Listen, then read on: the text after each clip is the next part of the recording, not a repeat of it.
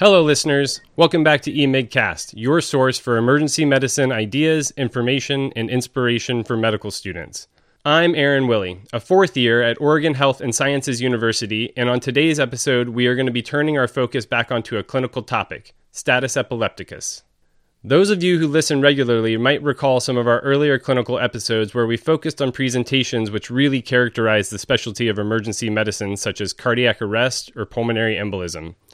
I think today's topic is very much in the same realm. Status, as I'll refer to it from now on, can be a life threatening emergency frequently complicated by mixed acid base disturbances and has the potential for long term neurocognitive or end organ sequelae. One of the distinguishing features of this clinical topic, however, is its stark bimodal distribution with high incidence in the first decade of life and again at ages greater than 60. For that reason, we are going to narrow our focus a bit, keeping in mind that many of the steps used to treat status are similar between these age groups, but the underlying causes may be vastly different. Joining me today, I am proud to introduce Dr. Juan Piantino. He is the Director of Inpatient Pediatric Neurology and the Co Director of Pediatric Neurocritical Care at Doernbecher Children's Hospital here in Portland, as well as a researcher who, among other topics, has been involved in the analysis of how emergency departments manage unprovoked seizures and status epilepticus in pediatric patients. Thank you for being with us today. Thank you. I expect that most of our listeners have a fairly good grasp on the concept of a seizure, abnormal neuronal activity in the brain. Is there a specific way you think about it as an epileptologist?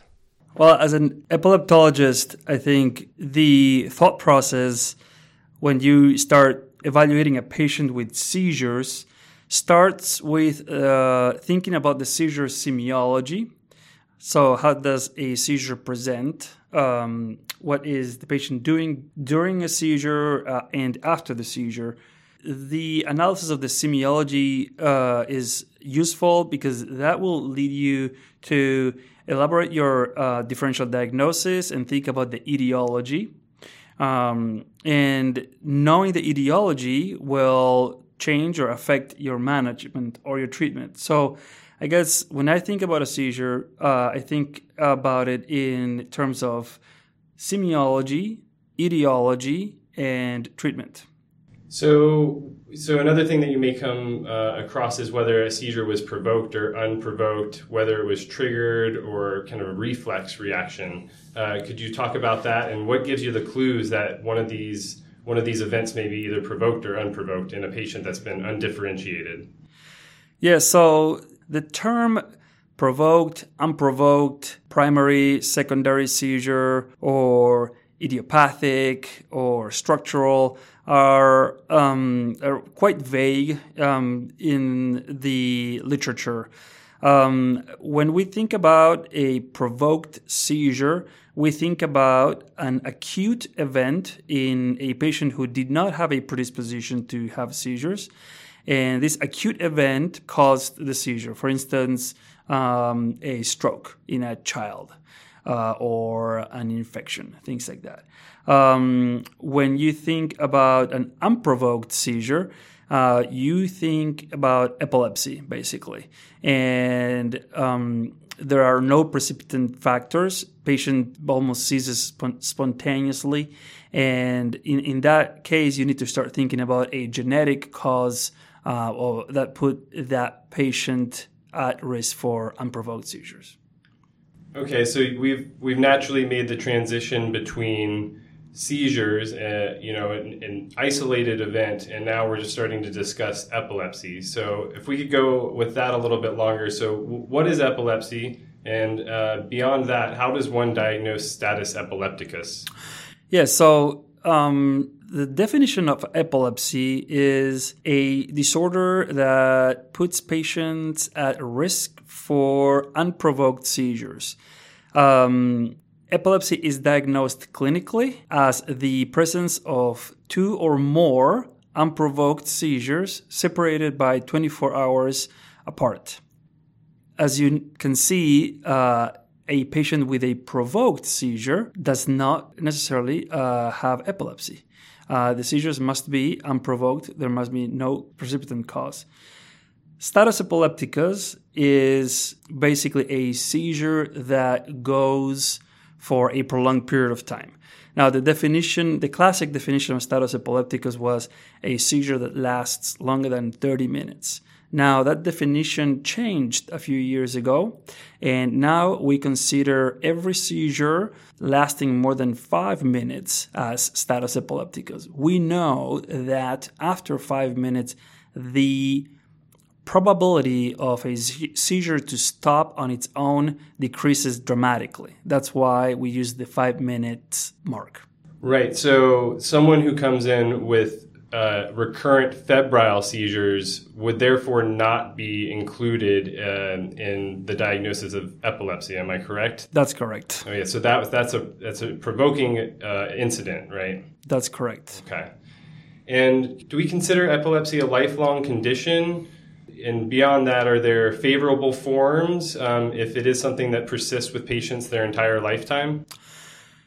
So, epilepsy is a big umbrella and uh, within the definition of epilepsy, there are benign syndromes like childhood absence epilepsy or benign Rolandic epilepsy or other childhood epilepsy uh, syndromes that are self limited, meaning uh, patients outgrow them by certain age.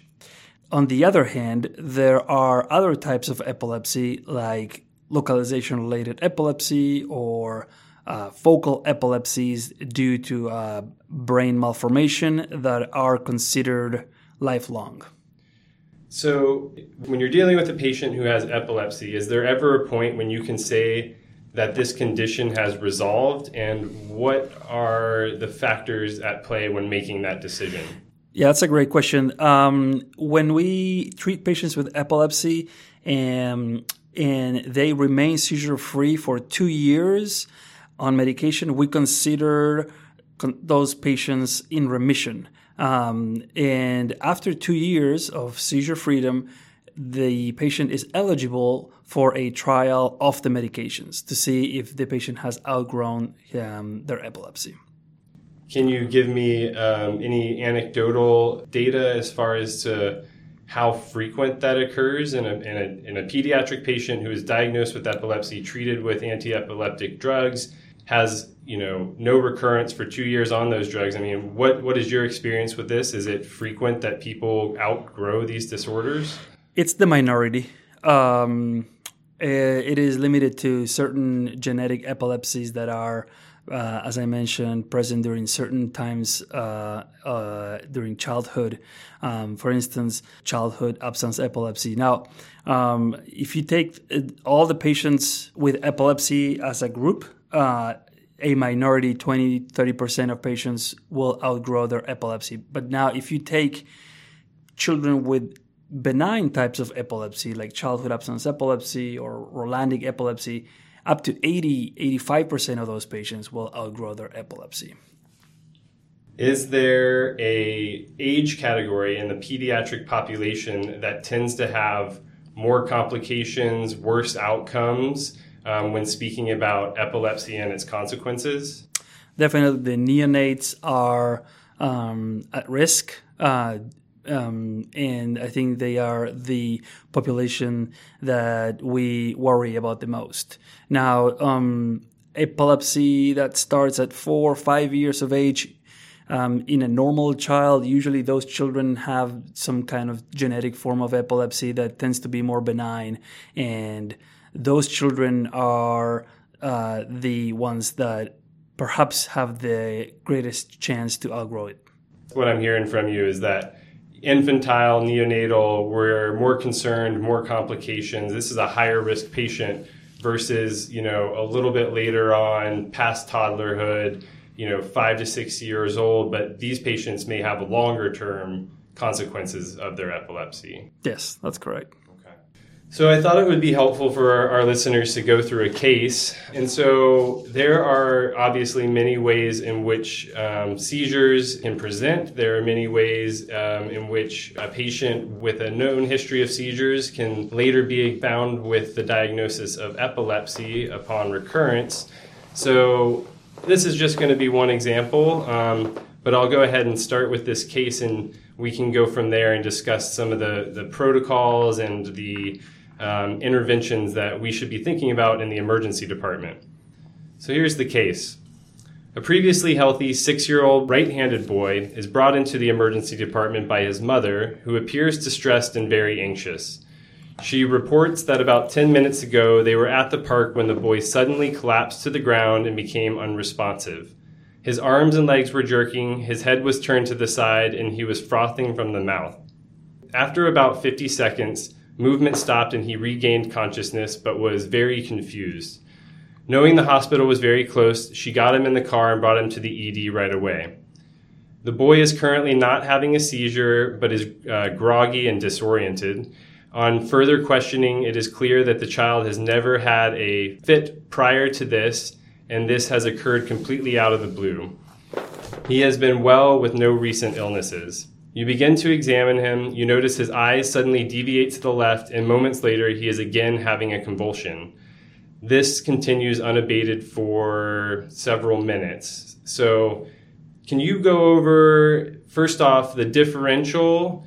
Um, and then we'll get into kind of the discussion about the, the protocol for managing this patient. So we'll start with the differential. Sure. Um, so just right off the bat, uh, a six year old previously healthy child who all of a sudden has a seizure, um, the first thing that should come to mind is trauma. Um, so the the first um, thing we need to rule out is any history of trauma.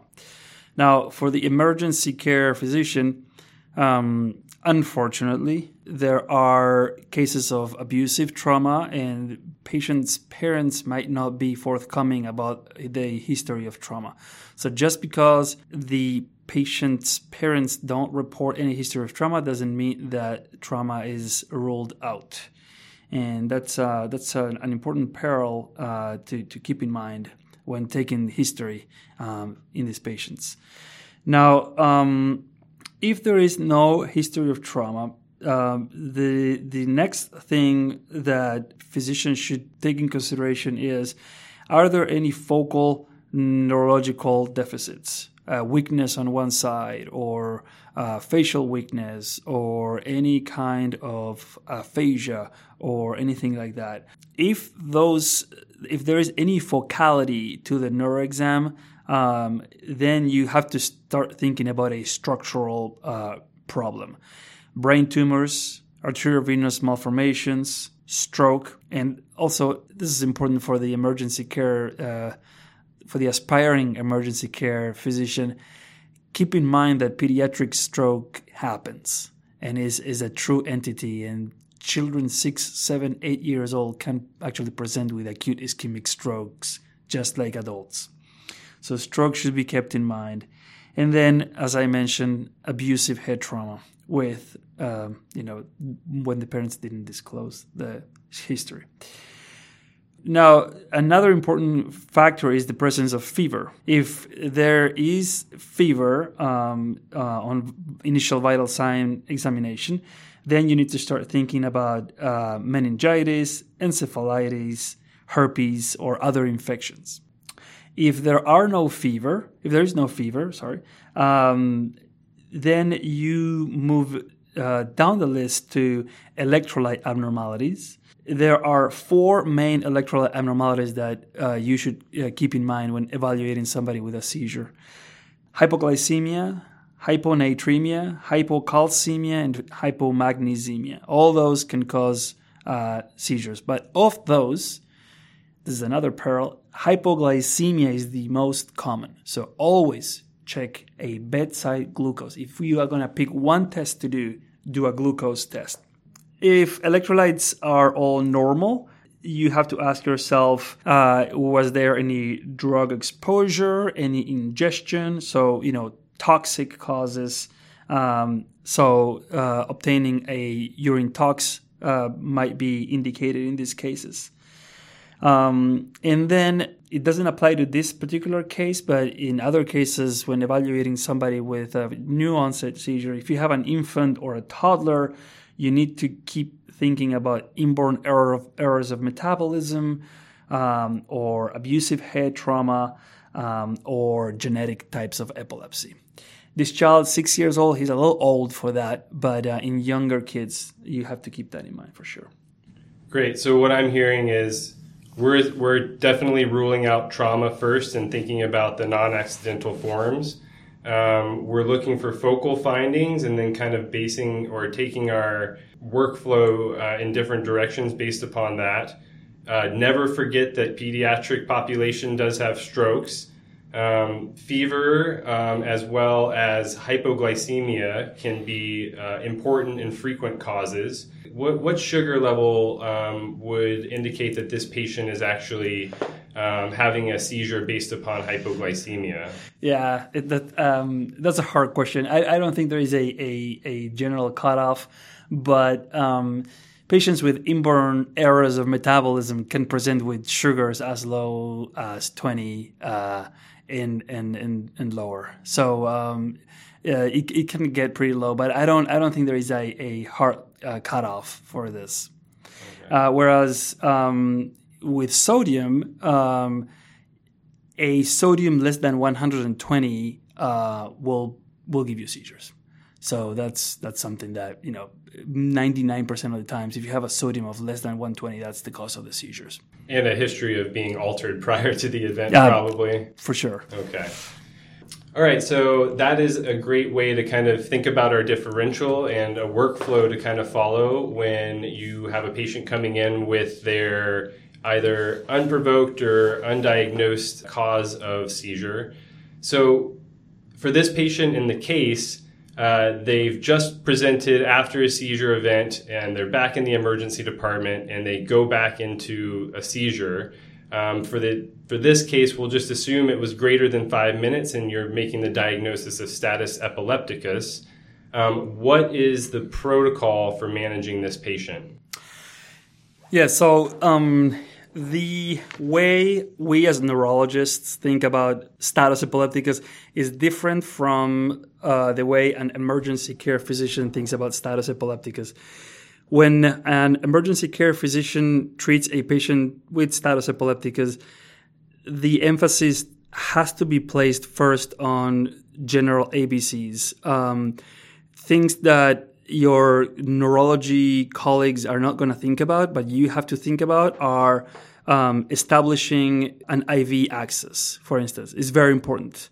Um, you're going to have to either put an IV or if sometimes it's very hard because uh, patients are seizing, they're shaking. Um, uh, if you don't get good IV access, get an intraosseous line um, at least.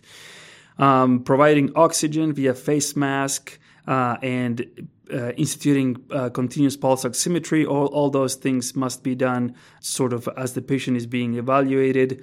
Then, um, when you know when the patient is stabilized and an IV access has been established, then you can start thinking about what medications are you going to use.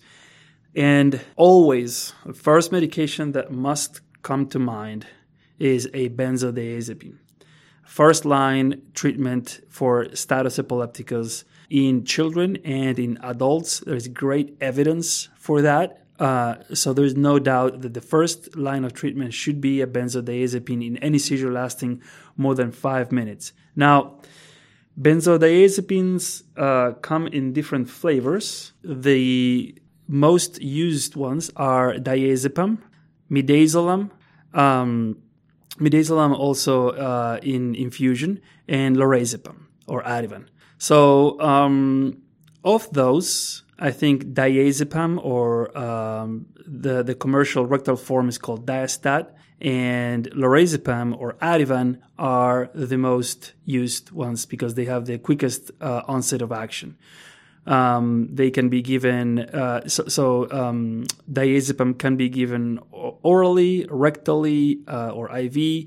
Ativan can be given also um, uh, through the IV. So the first uh, line of treatment is always a benzodiazepine. Now remember, the, the most important thing when you are treating a patient with a seizure or a prolonged seizure is to look at your clock because timing is going to guide your treatment and how long you wait. It is very common to see folks with uh, less experience treating seizures to get anxious and start giving medications too soon and uh, over sedating the patient and then needing to intubate the patient. So, if the patient has been seizing for five minutes, then it's time for to administer the first round of a benzodiazepam. Uh, sorry, benzodiazepine, um, Ativan, diazepam, etc. then you wait five minutes. If the patient is seizing at 10 minutes, then you give your second dose of a benzodiazepine. So now it's been 10 minutes and the patient is still seizing. Um, now it's time probably the to use a second line medication, and second line medications are fosphenytoin, Keppra, phenobarbital, or valproic acid. Now in children, fosphenytoin, levetiracetam or Keppra, and phenobarbital in the little ones are the preferred drugs. Valproic acid is less less used in, in the pediatric population. There's a reason for that, and that is that if the patient has a metabolic disorder, the use of valproic acid can precipitate liver failure. So try to stay away from valproic acid. That's another pearl of wisdom. um, so um, fosphenytoin, Keppra, and phenobarbital uh, at 10 minutes. Now, if the first round of uh, second line medication doesn't work, then you can, after 15 minutes, give a second round of phospheny or Keppra or phenobarbital. So then, um, let's say you gave you've given your benzodiazepine, patients keep seizing. You've given your first uh, round of fosphenytoin or Keppra the patient still seizing, you've given your second round of fosphenytoin or Keppra, the patient is still seizing. It's been now 20 minutes and the patient has not stopped and your, medis- your medications don't seem to be working. Now, at the 20th to 30th minute mark, it's time to start what's called a fourth line uh, treatment, and that includes an IV infusion. Hopefully, by then you will have IV access. And IV infusions are in pediatrics usually uh, pentobarbital at 5 to 10 milligrams per kilo bolus, followed by 0.2 to 0.4 milligrams per kilo per minute uh, rate, or uh, midazolam, Versed, at 1 to 200 micrograms per kilogram bolus, and then 100 micrograms per kilo per hour. Um, in adults, you can also use propofol. And uh, we tend to avoid the use of propofol in children because of propofol infusion syndrome, which is um, severe metabolic acidosis, rhabdomyolysis, and cardiac failure that happens immediately after the infusion of propofol in children. And it's a life threatening condition, and for that particular reason, propofol tends to be avoided in the pediatric population. Although you will see it very commonly used in smaller emergency rooms that manage both adult and pediatrics. So that would be your fourth line of, of treatment. And by then, um, hopefully, the pediatric ICU has been notified and the patient is either transferred to the ICU or waiting for transfer. Your job at that point is to make sure that the patient's airway is secure. When you start a continuous infusion, um, you might need to intubate the patient to secure the airway. Uh, you need to secure, make sure that the blood pressure is adequately managed and that the patient is oxygenating well. Um, that basically is, summarizes the treatment of status epilepticus, both in adults and kids. Yeah, no, that was very thorough. I appreciate that. I'm glad that you touched on um, the use of induction agents. And as you have mentioned, I know that propofol can be. Oh, I'm on my fourth line here. I'm just going to give propofol. I think it's very important to recognize that that is not a safe agent to use in pediatric populations, at least uh, for the most part. Um, so if you're at that fourth line, maybe you don't have access to other like the pentobarb. Would you consider something such as ketamine and etomidate? Are those induction agents worthwhile as far as stopping a, a patient in status epilepticus? I think those are um, have been less studied and uh, they're less favored um, at, at, this point. Probably I would not consider them as, as options. I would try to get, uh, if, if I was pressured to give the patient a continuous infusion, my first um, option is always Versed, midazolam. And um, I have experience with it. Uh, it works quite well, uh, rapid onset of uh, action, and um, controls most of the seizures. Second line would be pentobarbital, and usually that is available pretty much everywhere. If you need to stop the seizures and all you have is propofol, you you will have to use it. It's okay. Um, probably at that point you are arranging for transfer to a pediatric ICU or somewhere else. And what would happen is, as the patient arrives, um, we will switch him from propofol to another agent just to avoid the propofol infusion syndrome. Uh, ketamine, I, I have in my years, I have not seen it used very frequently. No. Okay. Um, any other lab studies that should be obtained during this time? Um, if we've just given, you know, up to a fourth line agent, are we worried about um, are we worried about drug levels? Would you be ordering those to be checked? And um, are there other labs that are just 100% have to be done? We have to be checking these. Well, I, I think that um, as I mentioned, the the most important lab to check is glucose. Um, electrolytes are very important, particularly uh, sodium, calcium, uh, magnesium. Now, there is uh, something that needs to be remembered, uh, and that is when is it appropriate to tap a patient with status epilepticus? Um, I think that any patient with prolonged seizures, status epilepticus, and fever deserves an emergent lumbar puncture to look for infectious causes that should be treated immediately. Um, are you paralyzing those patients? Are you are you using a paralytic agent in that case? I mean, um, well, that's a, that's a great question. I think that everything is happening sort of at, at the same time, and your emphasis is you're working simultaneously on treating the seizures and c- controlling the seizures and tapping the patient. Uh, so those things almost going like in parallel. Yeah, I'm just kind of imagining here I have a patient status that is is persistent. Now I'm thinking, well, I may need to intubate this patient. I also need to get a tap, but they have tonic clonic mm-hmm. reactions and, and muscle jerking everywhere. How do I actually work this scenario out? Because if I'm intubating, it's going to be difficult to turn someone especially for a sterile procedure such as a lumbar puncture. Yeah, I think that airway comes first, though, as usual, and the sequence of events would be uh, intubation and controlling the seizures, and then lumbar puncture in that order. Right, makes yeah. sense. Now, you mentioned drug levels. Uh, yes, in any patient with a history of epilepsy who is on medications, you should consider getting drug levels. Now, the newer an, uh, anticonvulsant agents have a wide range of therapeutic uh, levels. In in those cases, getting levels is less uh, useful. I'll give you some examples: Keppra, topiramate, zonisamide, lacosamide.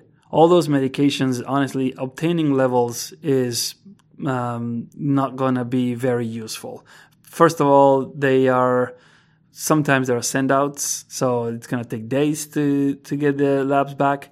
And even with a uh, the the level available within hours, the level the therapeutic level is so wide that you you basically can't go by levels.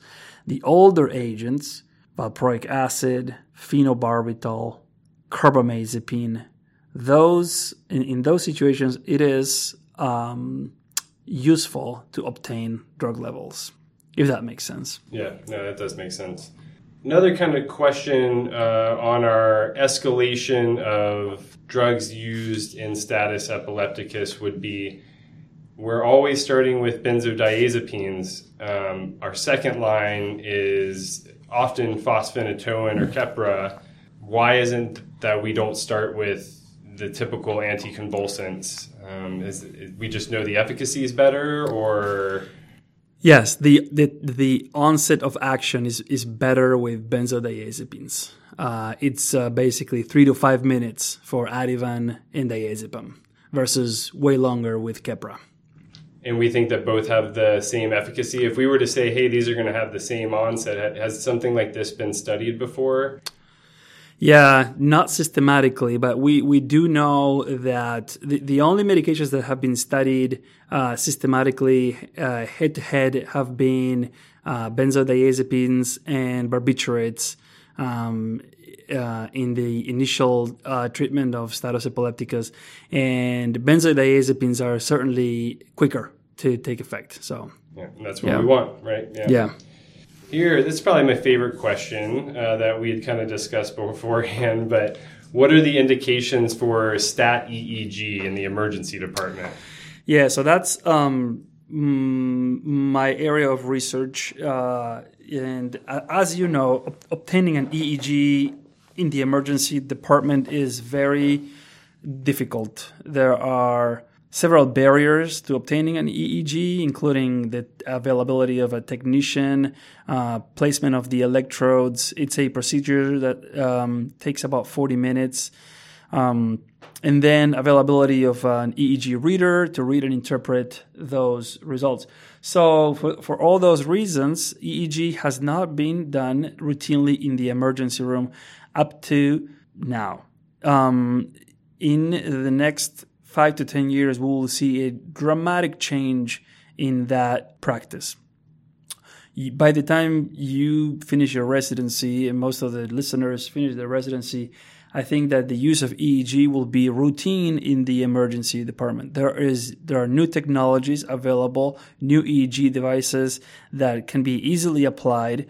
Um, basically, they have worked the um, the issues with uh, electrodes and impedances and things like that, um, down to the point where basically um, performing an EEG uh, is, I would say, as simple as putting a peripheral IV. To be honest. So, so are these are these like helmets? Are they? Are yeah, there so there are several models. There, some of them are headbands that have electrodes attached to them, and some of them are caps that can easily be deployed. Um, some of them are uh, have dry electrodes with no gel. Some others have gels that are is superconductive um, and that is used to uh, pick up EEG signals. Um, the the number of different EEG devices is exploding basically, and um, I, I, think that the technology is becoming more and more available. Now there are some new devices that provide with um, a first read, if you will, of the EEG, so the the emergency physician um, doesn't have to go through the raw data and can look at a spectral analysis with different colors and say, well, you know, I worry this might be a seizure, this might be burst suppression, or or any pattern that is um, worrisome, basically. The ability to accurately interpret EEGs is years and years of training to my for my understanding. I mean, that's that's something that we can't really expect in a, in an emergency physician to be good at unless they've been through extensive training. Is that correct? Yes. However, um, the emergency care physician needs to be aware of a few patterns of EEG that are very distinct and that they and that are very that, that will actually change your management. The first one is a seizure, basically. Um, and when you look at a raw EEG, um, a seizure has a very distinctive pattern that basically looks like you're looking at an EKG, spikes, waves, things like that. Another one is burst suppression, which is a burst of activity separated by periods of flat EEG. Um, then the, the other one would be a normal EEG. And then the last one would be if there's an asymmetric EEG, meaning the left side is different from the right side. Those four patterns, I think, will change your management, and they're quite easy to interpret uh, without getting into the nitty gritty of localizing a seizure, where is it coming from, etc. So I think that I am confident that in, in the future, emergency care physicians will be performing EEGs and hopefully interpreting those EEGs and, and changing their management. There is already a lot of literature on that in uh, in the emergency medicine um, journals. Great. So we can expect not only training in EKG reading, but also EEG reading once this yes. is more easily, yeah, or more easily performed in the emergency department. Okay. All right. Well, so since this is um, a podcast, an emergency medicine podcast directed towards medical students and maybe early residents, um, or even you know pre med, uh, I think what would be helpful is to discuss what medical students can do um, when a patient presents in status epilepticus. What is this medical student's role? Yeah, that's a great question. Um, I think the medical student uh, can be very useful uh, in, in these situations and in any other emergency situation. Um, don't forget the attendings and fellows and residents are going to be rushing to try to stabilize the patient. Um, and they will have little to no time to talk to the parents and obtain an accurate uh, history.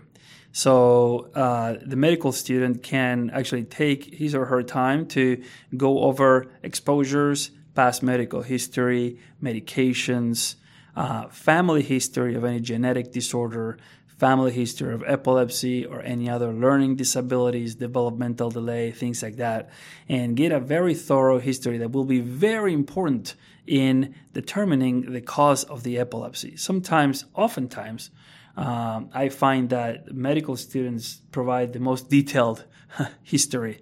Um, another thing um, that you should be doing as a medical student is try to get your hands on uh, as much as possible uh, during the neurological assessment. Do neurological examinations, get comfortable with the neuro exam. Try to pick up any focal findings, subtleties uh, of the neuro exam. That will help you a lot. Right. So that's I think you've brought up a great point and one I'm I'm certainly listening to now. Uh, so when most students are running into the trauma bay to watch the action, the true gunner is turning around and talking to the family and getting the history as as accurately as possible. That's really where the win is, and that's where you can be most helpful. Yes. Yeah.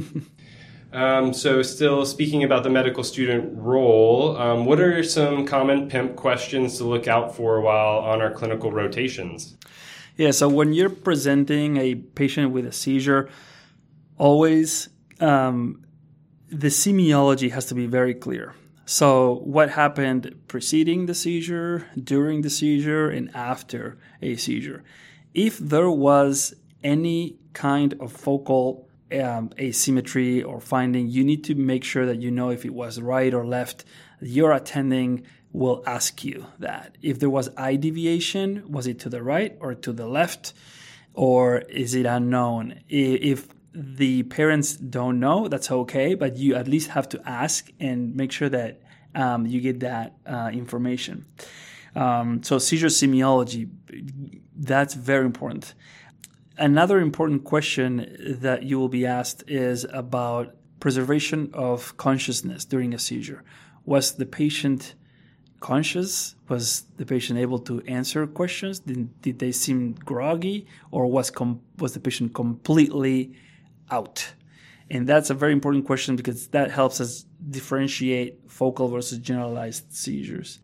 If you are going to present a patient with a febrile seizure, know the difference between simple febrile seizures and complex febrile seizures. So, just to re- review that, complex febrile seizures are, are, any seizure that is either focal or uh, lasts more than 15 minutes, or if you have two seizures, two febrile seizures in less than 24 hours. That makes it a complex febrile seizure. Those patients tend to have a slightly higher risk for developing uh, epilepsy later on in life. Very, very, uh, very uh, minor, but still important. And then uh, I guess the last question, the, the ultimate PIMP question uh, is which anti-epileptic medication are you going to use? Or I should say anticonvulsant medication uh, are you going to choose? And the short answer is in this day and age, always choose Keppra. Some of my neurology colleagues might disagree with this, but you're going to be right 80% of the times. There are some exceptions, like some infantile forms of epilepsy, like Lennox-Gastaut or absence epilepsy, that you know you need to choose uh, ethosuximide. But Keppra is a great medication. It gives you broad coverage. It can be given IV, PO. You don't have to check levels. So it's a great first choice for any type of epilepsy. Right. Yeah. I mean, certainly uh, when I've been asked on the wards, that is the one I've always chosen. Um, and I have been right pretty much every time, luckily for me. Um, so let's see, one last question, uh, and I guess we're going to end on kind of a, a down point, but um, you know, can status epilepticus lead to a patient's death? Um, so yes. Um, now the mortality of status epilepticus has dramatically decreased over the last two, three decades due to um, the uh, modern emergency medicine and pediatric ICU care.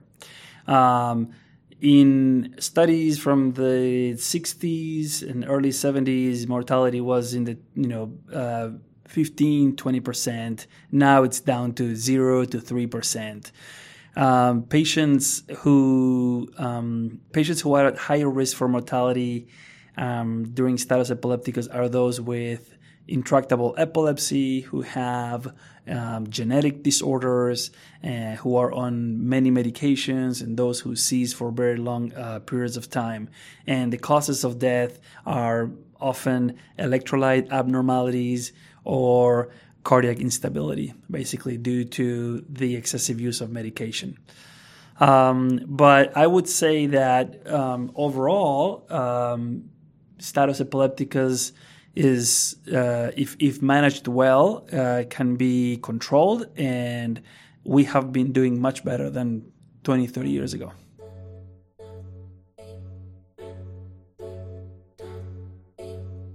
That's all we have for today, and I want to take this opportunity to extend a big thanks to my guest.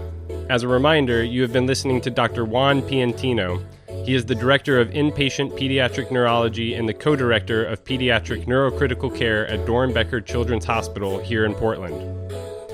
As we sign off, I want to give credit to some of the artists whose music has been featured on today's episode. I would like to thank Alex Salsi, who composed and produced the new eMigCast theme music. As this is our 50th episode, it works as a reminder of where this project first started and signifies our continued efforts moving forward. We are always recruiting new students, so if you're interested in getting involved with the podcast, please send us an email. Our address is available at emigcast.com. In the background now is a track called Rhapsody in Grey from the Data Driven DJ project by Brian Foo. The music was created directly from EEG waveforms of an anonymous 11 year old female patient just before, throughout, and after a seizure event. The producer applied algorithms to interpret the amplitude, frequency, and synchrony of the waveforms with brief vocal tracks as the output. In essence, this is the song of a seizure. Additional details and a link to this project are available on our website. Thanks again for joining us. See you next time on eMigCast.